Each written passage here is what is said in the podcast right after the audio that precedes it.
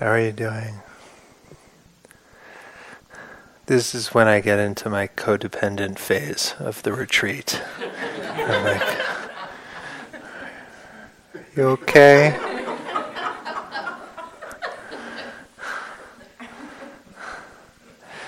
Um, so uh, we're going to uh, to share some some reflections on um, Dharma in uh, in relational life, Dharma, you know, with uh, that thing we call other people, yeah, that that thing.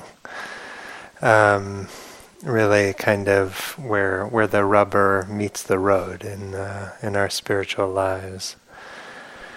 So um, we'll sort of. Last year, Brian and I staged debates, actually, and um, uh, where I would give like I would give one point, and then you know, sort of like, and he would give a whole spiel that was the counterpoint, and we like sort of pretended like we hate each other and we're fighting, even though we could both argue for the other side as much, yeah. And um, so anyway, we'll we'll see what unfolds in the in the dialogue here. Um, it's not we're not not planning on a debate, but uh, yeah. Um, so yeah, a friend friend of mine described she she described the movement from uh, uh, a uh, an egocentric life to a dharma centric life. Yeah, what would that what would that mean to actually integrate this path of practice into one's life?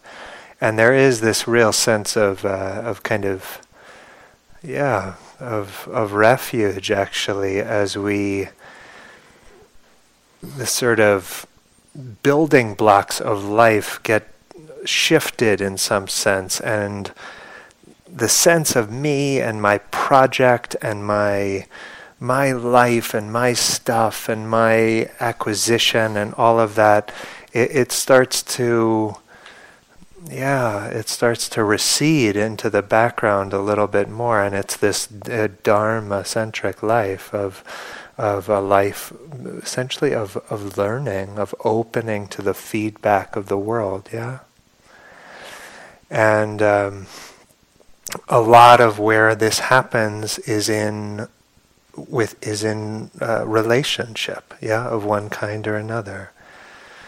And so, uh, in some sense, like our spiritual maturity is best estimated by those around us. Yeah, I don't get to decide my level of uh, enlightenment. These two do, yeah. and I don't know what they would say.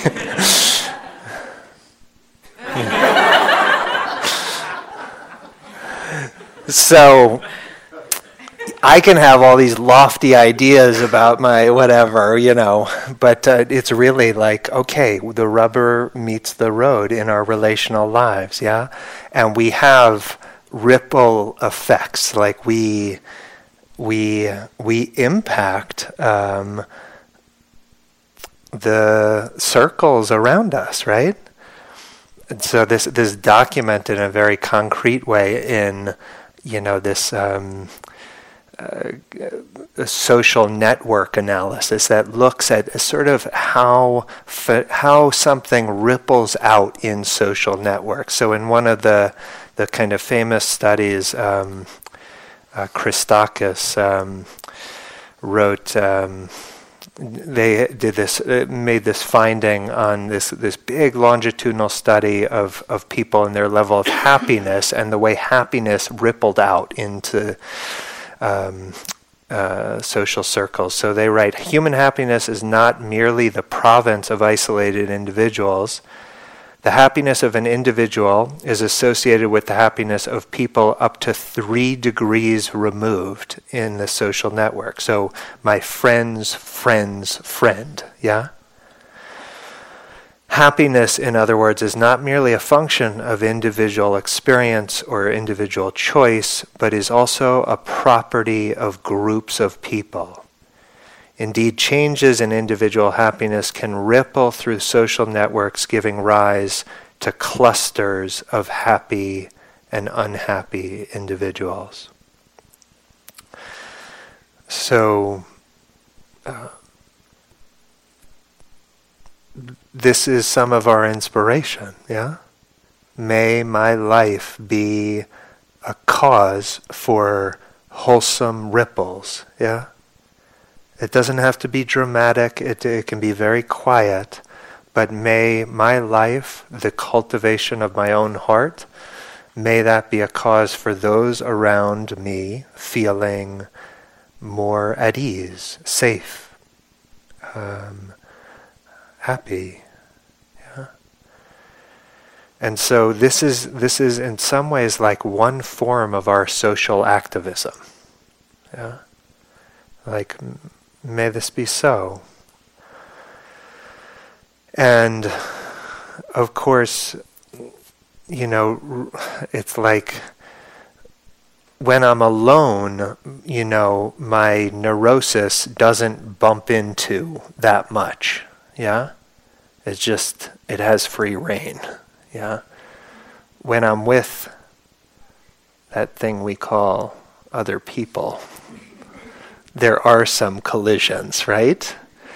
And so we can see how, like, social relationships, groups are sort of like steroids for the kilesas, the defilements, and the paramis, the kind of like wholesome factors of mind. Right? Like in so like there's so much that's beautiful just in this week together. Like you can feel at some level I'm like I feel very deeply indebted to the kind of general field that that actually had effects on my own heart. Yeah? Very wholesome, yeah? And there are lots of situations where we can sort of see how the you know being with others being in relationship of one kind or another being in groups actually stimulates some of the the least mature parts in us yeah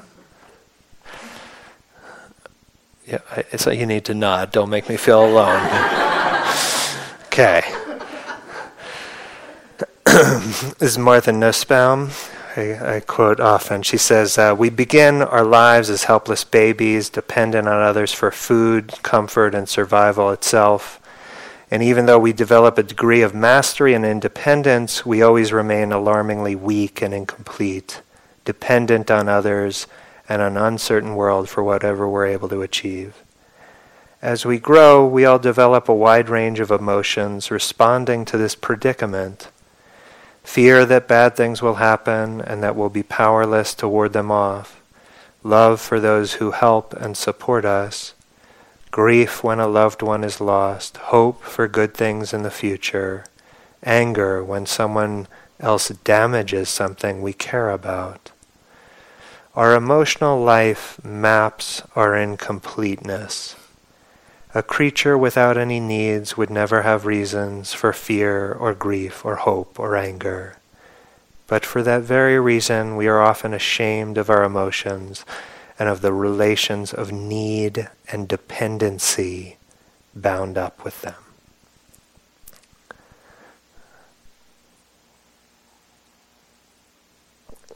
Our emotional life maps our incompleteness. In other words, it maps our fragility or our need. It maps need, yeah. And because um, because we are so dependent, we belong to each other. Yeah, as Mother Teresa said, like if we have no peace, it is because we've forgotten we belong to each other. Because we belong to each other, that kind of vulnerability mobilizes like s- strong efforts to control. Yeah? We call it clinging. And clinging um, complicates everything. Yeah. Some of it may be inevitable. We're mammals, you know, we're mammals. We have to love something. But we can start to distinguish between the kind of open hand of love and the clenched fist of clinging. And so often in relationships with those we care about, these two forces of the mind become entangled. Yeah. And so there's that saying, like there's a thin line between love and hate. But I I think it's there's a thin line between clinging and hate. And the clinging gets bound up with the love, even though it feels so different. Psychiatrist uh, Kernberg said, Love is the revelation of the other person's freedom. You know? Love is the revelation of the other person's freedom. In a lot of our closest relationships, the sense of the radical otherness of the subjectivity of, of the other person is kind of lost. Like it's so easy for me to just think like, how do you fit into my world? And that doesn't mean I'm insensitive or lose sight entirely, but there's just this sense of like, you're in my world. Rather than we're in each other's worlds and the kind of deep honoring of the subjectivity of the other. Yeah. A, a mentor of mine, Gil Fronsdal, said um, said something like, "In in enlightenment, it's not you who gets free; it's that you free everything else." you free everything else.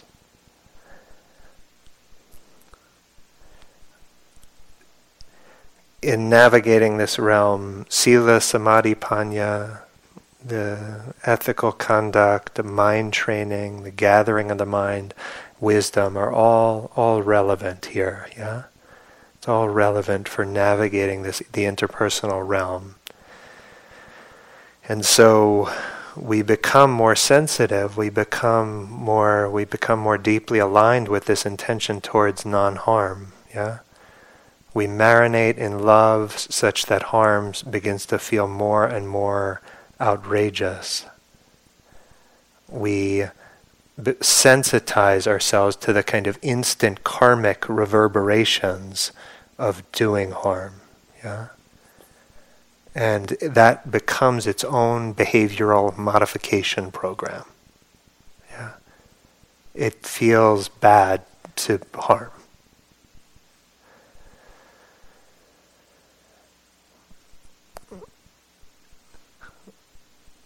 We uh, develop um, facility, like this is the samadhi factor.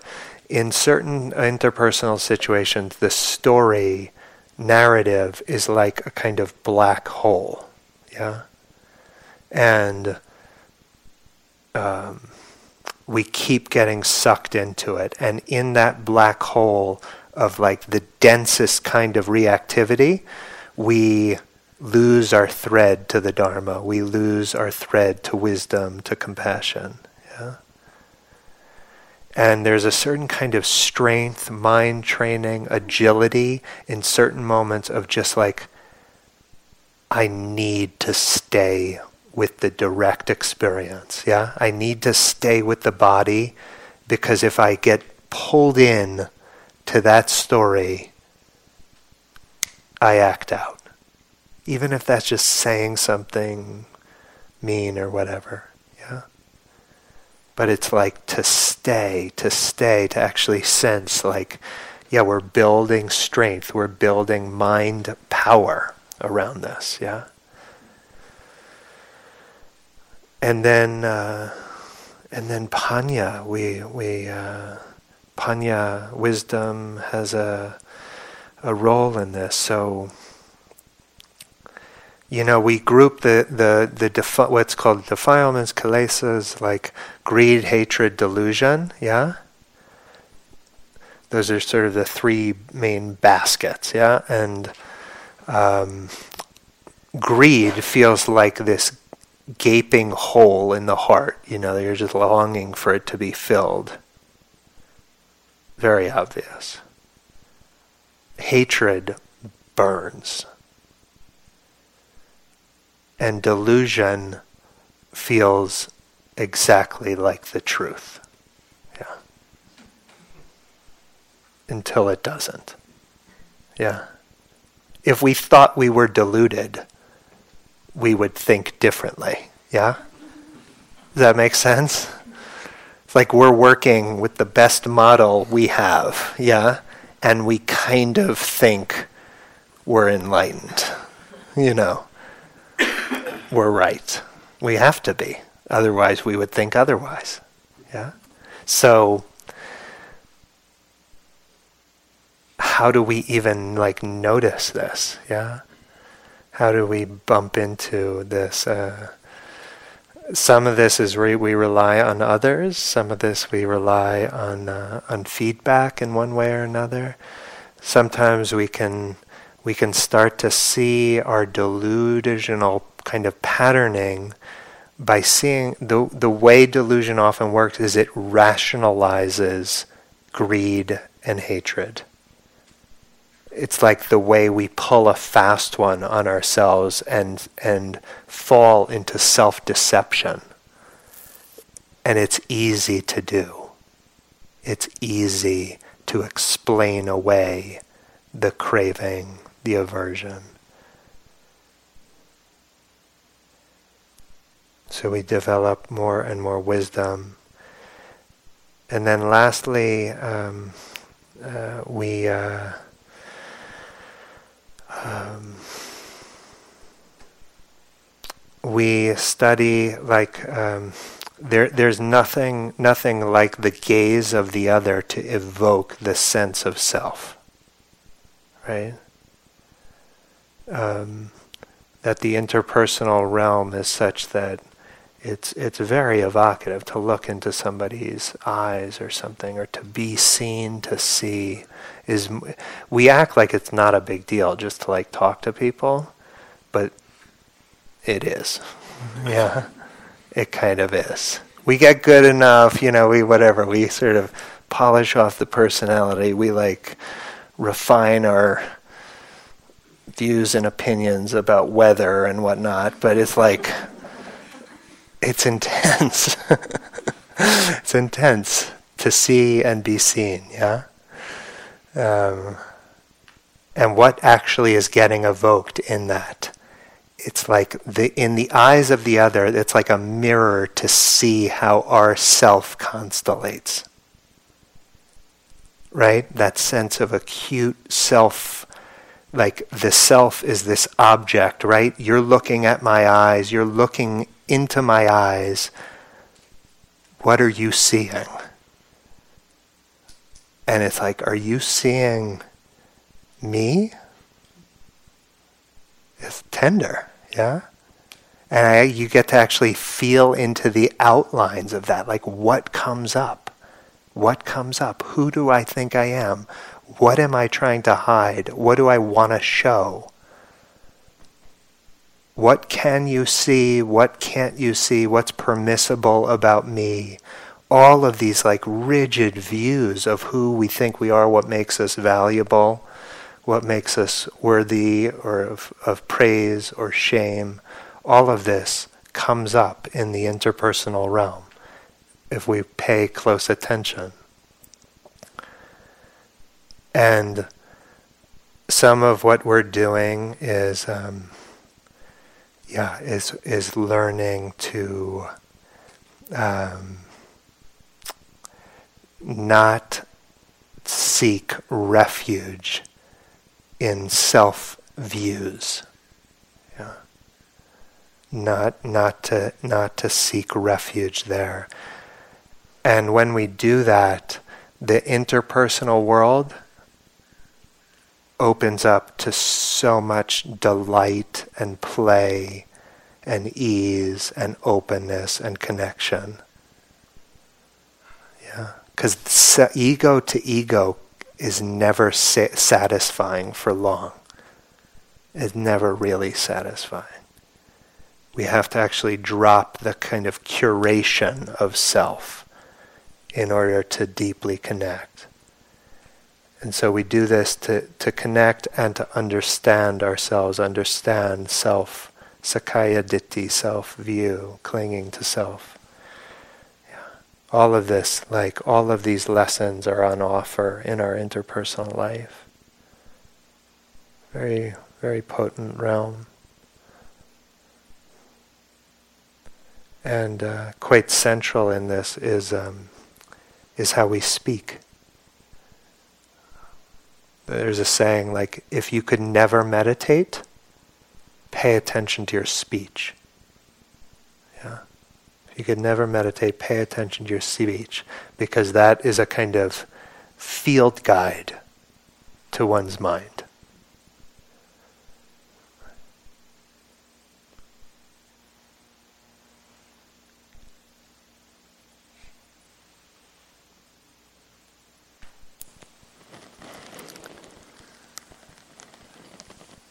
As Matthew was just alluding to, it really is this realm of speech that so much of this relational, you could say, energetic interchange plays out. so much happens in that realm, which I, am sure many of you know. Like, if you were to reflect right now, you can probably come to mind, what bring to mind, you know, uh, someone that shared words with you that made a really positive impact that supported you in some way. And likely, you can also bring to mind uh, probably times where you've shared words that were soothing, helpful, supportive, uplifting to others. And oppositely, and sometimes this is the easier place to connect with it. Can you think of the times where somebody said something where you can still feel the sting of it, the hurt of it? I know I know I can. Sometimes it's is sometimes it's just a word or a two or a phrase that someone said to me that uh, sticks in my mind and then I I swirl around it in a way. And then what about the words that we've said that we regret that we know we hurt someone? It, it's it's the power of speech. It can it can harm and be of such great benefit at the same time. Remember this when I was uh, uh, a Zen monk. We in the you know in the winter and summer we'd have these training periods, and the kind of the core community uh, we would stay on after that. And then the training periods we were mostly in silence, which in some ways was pretty sweet in terms of personal things in terms of that life. And one summer, because uh, I remember what would happen is, especially around lunch and dinner, we would, uh, instead of having these formal silent meals, we just hang out and talk. And by mid, I mean, th- uh, this was in the fall, and by mid fall, it just felt like we were at each other's throats, and you could feel this like strong impulse to go back to silence because the speech was like destroying us. It was just crazy. yeah, they have such an impact. And for me, this has been uh, such an interesting arena of how do I bring this practice to my, my speech to my speaking? How do I navigate it differently to allow something different to arise?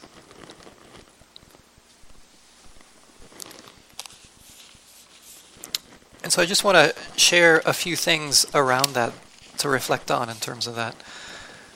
And I want to boil it down to one thing, and that's to pause when I'm speaking.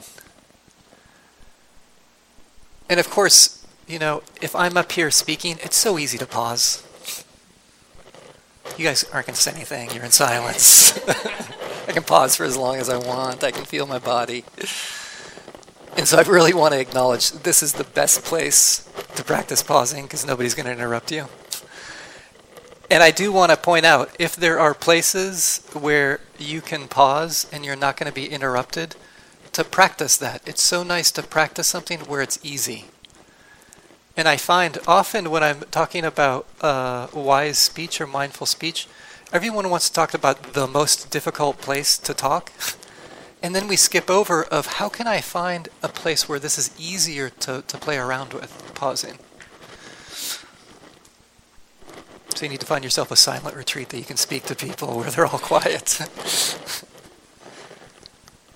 But even in the midst of conversation, uh, to me there's a way of pausing, which all, all I'm doing is seeing if I can keep in contact with my body in some kind of way, a general sense of my body. Because I find when I have a general sense of my body, there's more of a sense of coming from a place of mindfulness, a place of actually being here. And in, in some ways, I'm at this moment, might change in the next moment, grateful for my family around this.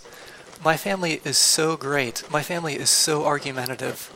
And interrupting is just the way we speak with one another. And so it was wonderful to be in that kind of cultural dynamic of that's the way it's going to happen. Because just pausing, um, I would have never said anything in my life if that was the way it was going to be. How can I stay kind of grounded in the midst of that? And it's so fascinating just to watch that and to watch what my mind is doing around that. So to pause. And probably most importantly, to pause so I'm listening to the other. I think this fits into what Matthew was talking about how so often what I'm doing is I'm creating the other person. And I'm really not listening to them. I'm hearing what fits into my frame of them. And I'm not being pulled out of that. It's different to, to truly make contact with the other like what comes to mind is there was a, a French continental philosopher, um, Emmanuel Levinas, who was a phenomenologist, and he it was so fascinating where he started his philosophy, which was in the experience of seeing the face of the other. It really fits in with what Matthew was saying. And if I truly see the face of the other, it pulls me out of my concepts. I, I can't, quote unquote, totalize them. I can't make a concept about them. And it, what does it pull me into, according to him? Compassion. It pulls me out of my world.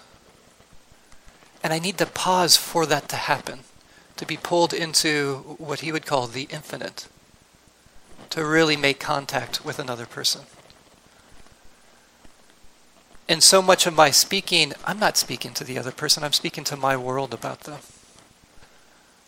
To me, that's the heart of speaking is can I listen?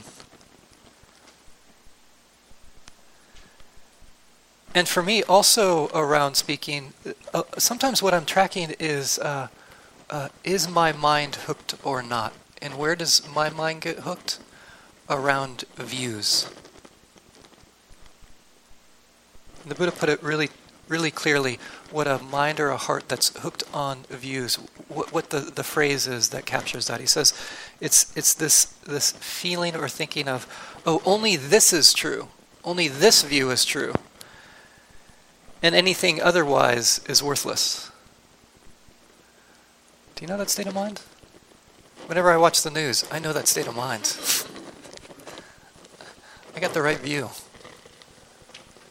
And it's tricky. There's such a hook for me around this. And it's when I feel the hook of a view, I need to say to myself, Brian, do you do you want to be right or do you want to be free? And that's an important question because I so want to be right. But that desperation to be right often has nothing to do with my freedom or the freedom of those around me.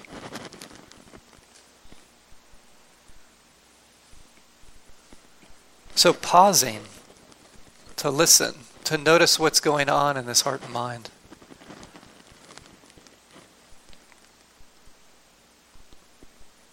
And then there are qualities to bring to speech, and there's different lists, like a very classical list of reflection of to get a sense of before I speak is what am I going to say? Is it true? Is it kind? Is it timely? And is it useful? Those those four things. Is it true? What I'm going to be saying? Is is this kind? What I'm going to be saying? Is it timely? And is it useful? So that's a, a common thing that maybe some of you have, have, have heard. But I want to take a different tact of another list the Buddha gave that is uh, uh, very seldom talked about. And he talks about another quality of wise speech is to uh, having investigated, having a sense of the situation in context. To speak praise for where praise is deserved.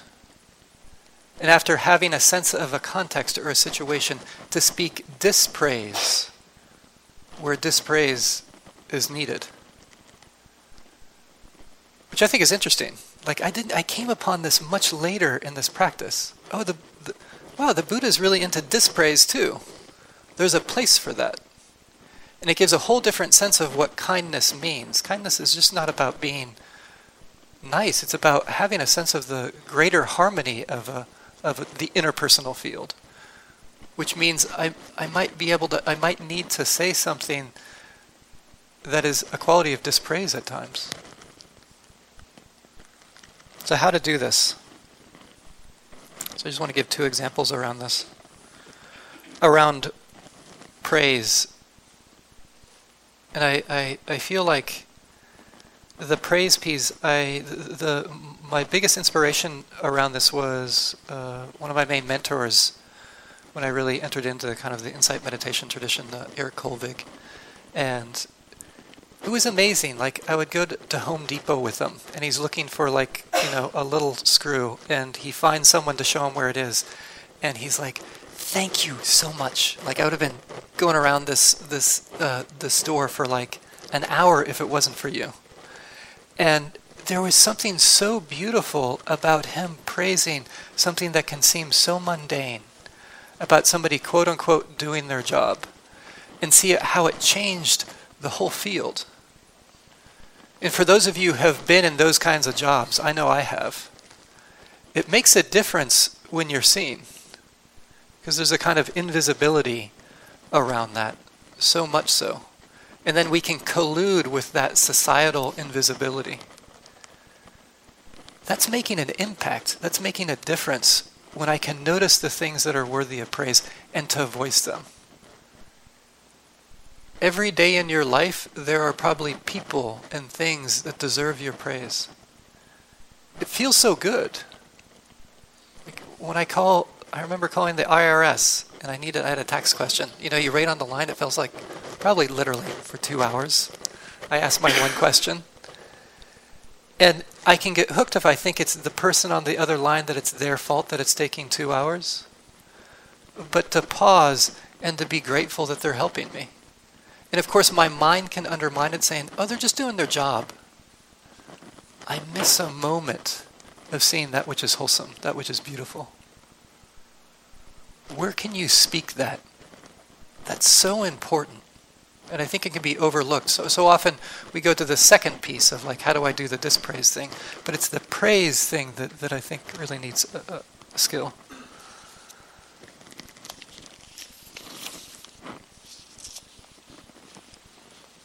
How to speak dispraise.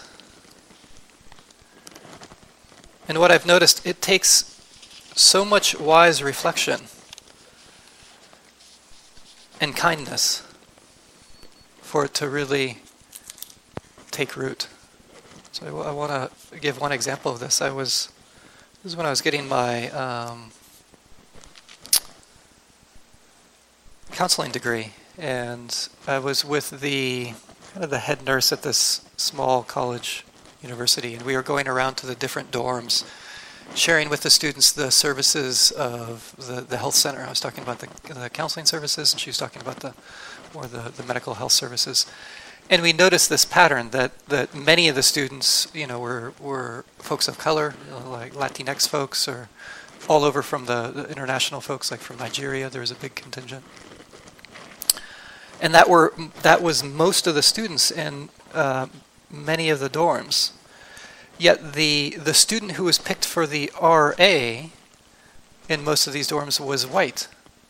It was just an interesting thing to hopefully you know take note of in institutions. And, and I want to acknowledge this is a, a complex thing, in terms of, you know, how racialized dynamics happen. And I was talking to the nurse about it. I was like, wow, you know, maybe we should say something to, you know, the housing department who's picking the, the these resident assistants in each dorm about just what's going on. And and that was the first thing was to have conversations with other people. Because I can get so self-righteous as if I know what's going on and want to like slam somebody for something I don't know the whole picture about. And she was a little bit nervous about it, and she knew the, the, the woman who was uh, in charge of the dorms. So we spoke about it, we made a plan. Um, and I also took some time to really speak with a lot of the other professors in the university to, to get a sense of the dynamics of this institution. And we took some time to, send, to get a sense of how to do this kindly. And part of that was reflecting on what's the good time to have this conversation. How can we allow that other person to feel safe? So we decided to go in an afternoon after she had had lunch, and the nurse was really quite close to her, and we went in and um, and we sat down and kind of had some small talk and some connection.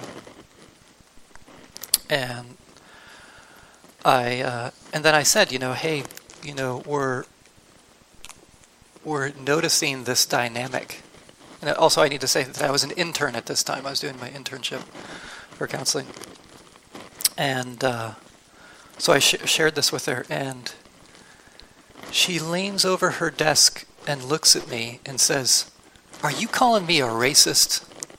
And then she said, You better watch it because I can take your internship away at any moment. And then um, it spiraled downhill from there.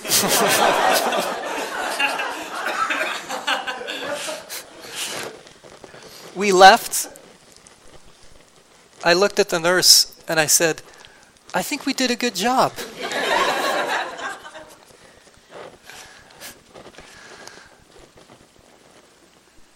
I sincerely mean that. Because in that moment, what I noticed is that we checked our hearts, our intention, and there was a clarity there. And it turned up being a disaster, but that's not in my power.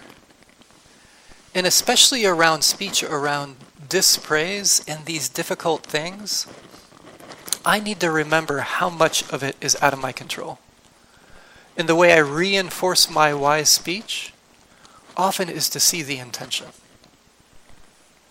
and yes, there's a whole other world of impact, being sensitive to impact, especially around dynamics of power, of who has the power and who doesn't have the power. So I'm not denying that. But also being clear about what's in the heart. So, wise speech, to pause. To pause to find the time to speak, and probably most importantly, to pause in order to listen, to truly listen to the other.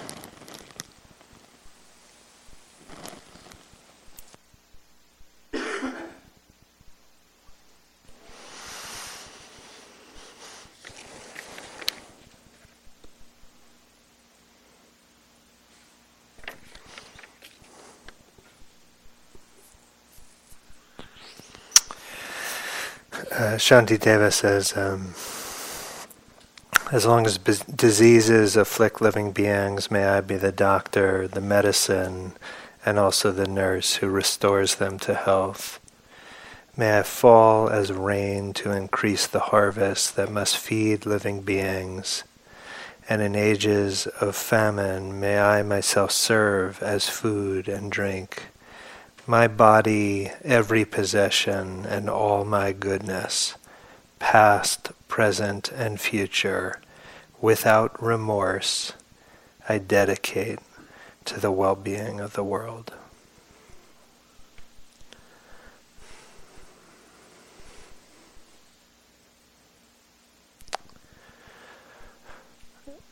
So uh, there's a saying um, to you you teach teach from the scar, not the wound.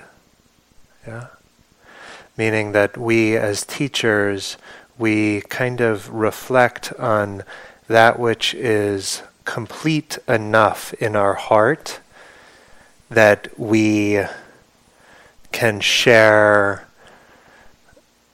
in ways that are stabilizing for you. Yeah? And there's a lot of wisdom in that.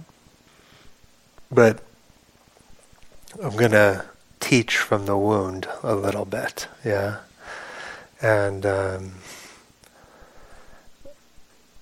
just share a kind of inquiry and something that feels um, feels like a, a, real question, and so um, and it's a question about like what what what's a good life, you know, and almost all the time I feel like being in the Dharma world and serving in this way. It feels like um, the most useful thing I can do. I know it feels, my heart feels most at home, you know, to uh, essentially dwell together in in this the the kind of potency and beauty of the Buddhist path, and um,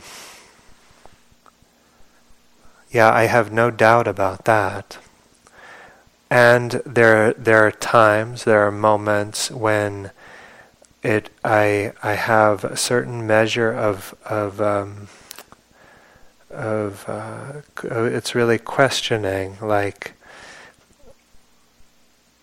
it can feel at times like it's this um, kind of decadent boutique parsing of subtle forms of suffering when there are really overwhelming forms of suffering unfolding right now in this world, yeah? And so, how, um, how can I justify my life? Can I? Can we? So, what what are the the kind of ethical implications of the silence, of the stillness? of the teachings on compassion. And um, part of this path is we commit to a kind of ethical evolution. We evolve as ethical beings. We evolve as a species ethically. What was um, tolerable, you know, in the past is now unthinkable cruelty some of what is currently tolerable will in the future be unthinkable. And we personally get are committed to a kind of like ethical evolution of asking like what is it what does goodness entail? What does goodness entail? What does this silence, this stillness, the insight, what is asked of me? And for me, I I feel like I've I've lived with a certain kind of moral incoherence, meaning that I felt I've felt like I cannot really justify my life for a long time, and it specifically came out of um, contact with a philosopher, Peter Singer, said, um, If it's in our power to prevent something bad from happening without sacrificing anything of comparable moral importance, we ought morally to do it. Yeah? And the question that was posed to me was like, um, what can a what can a thousand dollars do for you, your life, Matthew? Um, compared to what it does in um, fighting malaria, for example, in another continent. And the the kind of relative goodness of what what money would do for me compared to what it would do there was just morally indefensible. And yet I kept on living roughly as I had, yeah? And um, there's something important about actually being willing to bear with a sense of moral incoherence because the egoic function really wants to, I really want to think of myself as a good person, and I often don't want to change my behavior. And the, the willingness to stay with a sense of like, am I actually living out my deepest heart? Can I defend my life? And just being willing to ask that question, there's a potency in that rather than uh, compulsively defending ourselves as an ethical creature, our views. And so, um, in some ways, the modern version, like with a question, the modern version of the Bodhisattva, yeah? the Bodhisattva Shantideva, right? Uh, yeah, I de- yeah, yeah. With my body, every possession, all my goodness, past, present, and future, without remorse, I dedicate to the well-being of the world. It's like very beautiful. And the modern version of a bodhisattva, what does that actually look like? How do we do the most good that our heart can do? And um, I'm grappling with that. Yeah, what is mine? What I can justifiably keep? What I owe to others, the ways in which the fact that suffering is not right in front of me distorts that sense of the proximity, the, the proximity bias of empathy. Yeah?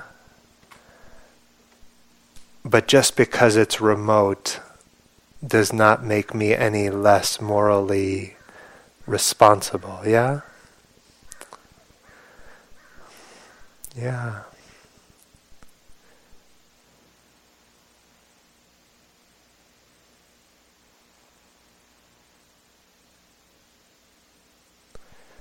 What's what's the good life?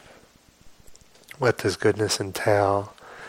And I'm I'm wrestling with that in my own heart and my own life, and over recent years have taken action around that. But I still am asking the question, still finding my way through that sense of of moral incoherence, and um, trusting that that will catalyze more letting go, more goodness.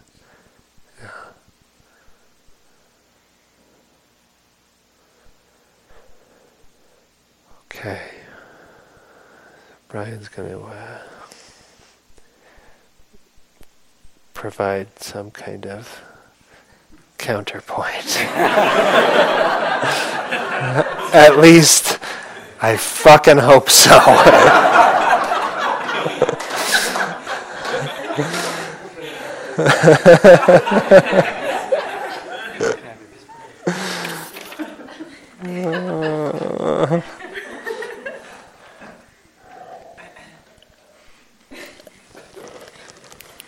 for me, around this question of what is the good life, the other thing I'm curious about is sometimes what's fueling my thinking about that question. Again, it comes back to the practice of what is the, the quality of mind or the state of mind that's there. Because often when I'm asking these kinds of questions that, that Matthew is posing to us, especially from this, this perspective of Peter Singer, uh, my mind can get trapped in trying to find the ethics of perfection.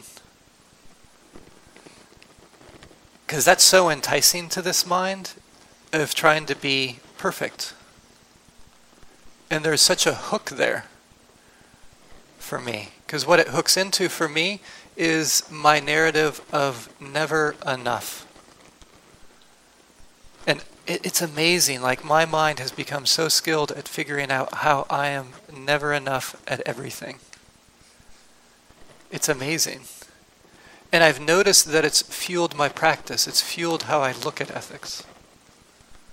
I remember working with a um, She was a, a violinist, a, a, concert violinist, and um, she ended up quitting it because it was so uh, oppressive. I mean, she's an amazing musician, and she came and she got interested in um, meditation, and we were working together. And after about a year or two, she hit this wall, and she realized it was really an important realization that that what was fueling her music playing was fueling her meditation practice, which was no matter what she did, it was never enough. And it, it was such an opening to begin to see that. And so I'm pointing this out not to say that we shouldn't reflect on what is the good life, what is the ethical way of moving in our lives, but but it's also important to to get a sense of ourselves and how we engage in that. And there's a few things in in in uh, early Buddhism that's been so helpful around this. Um, like one is is uh, the quote that that Matthew was uh, sharing from Shantideva. You know, in the it's, it's in the third chapter of, of this book, the Bodhicharyavatara. The the uh, Shantideva is using this grand la- uh, language. You know, may it be a boat, a bridge for those who wish cross to cross over. May May other beings abuse and revile my body as long as it leads to their happiness.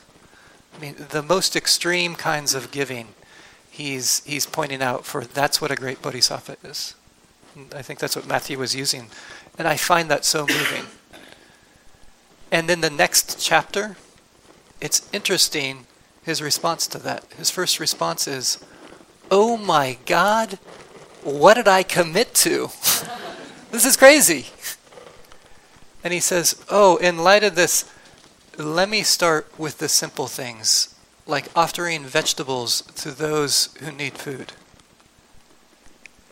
And it's that juxtaposition that I think is so important around what it is to move forward. In that sense of where can you find that you can live the ethical life and is what I said at the beginning of this this retreat and to enjoy it. Because the way I learned ethics is that I'm never enough. I'm always wrong. And I'm just trying to climb out of that. Like the story I used to tell is, you know, I was, I, I was brought up Catholic, and uh, what is it? In second grade, you have your first Holy Communion. So here I am in, in second grade. And for the first Holy Communion, the, the, to, to receive the sacrament, you first have to go to confession. So here I am, this little kid, and I have to go and to reflect on how horrible I am. and that just gets reinforced. And I feel like I feel like I'm a good Catholic in that sense, unfortunately. and Buddhist ethics feels so different of how how am I how am I skillful in ethics? Where can I find the places where this is actually happening?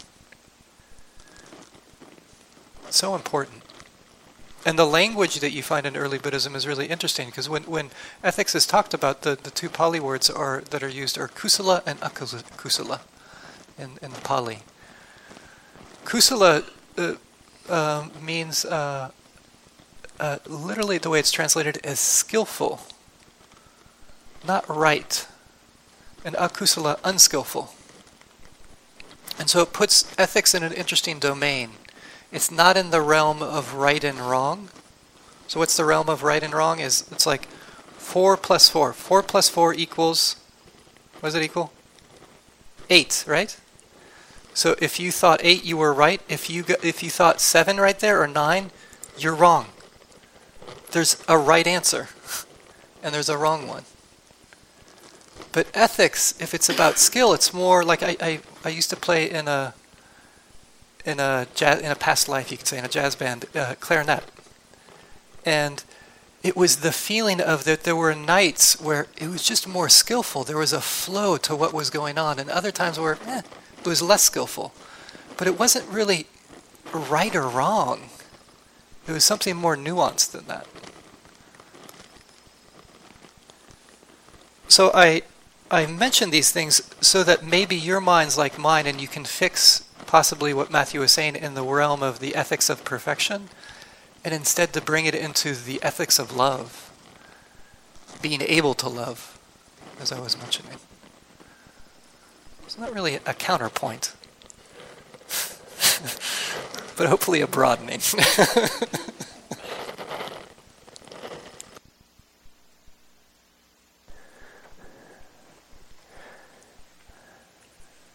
Okay, that's enough.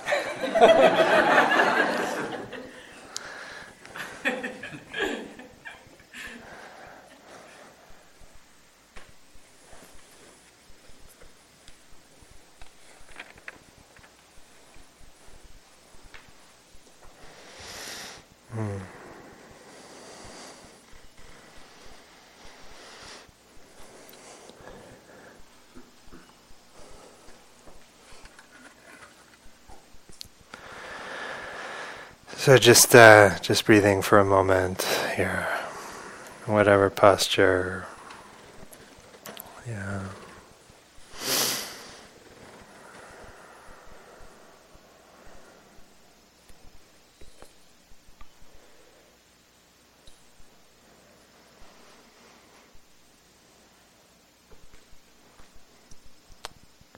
May the uh, the ripple, of goodness, um, find many.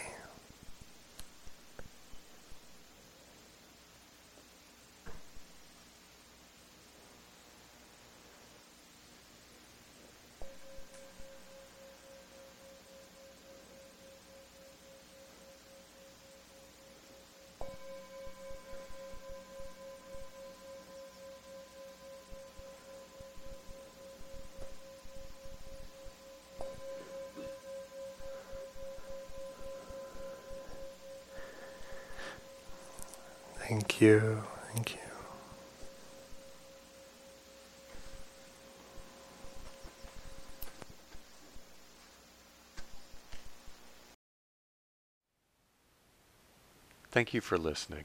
To learn how you can support the teachers and Dharma Seed, please visit dharmaseed.org slash donate.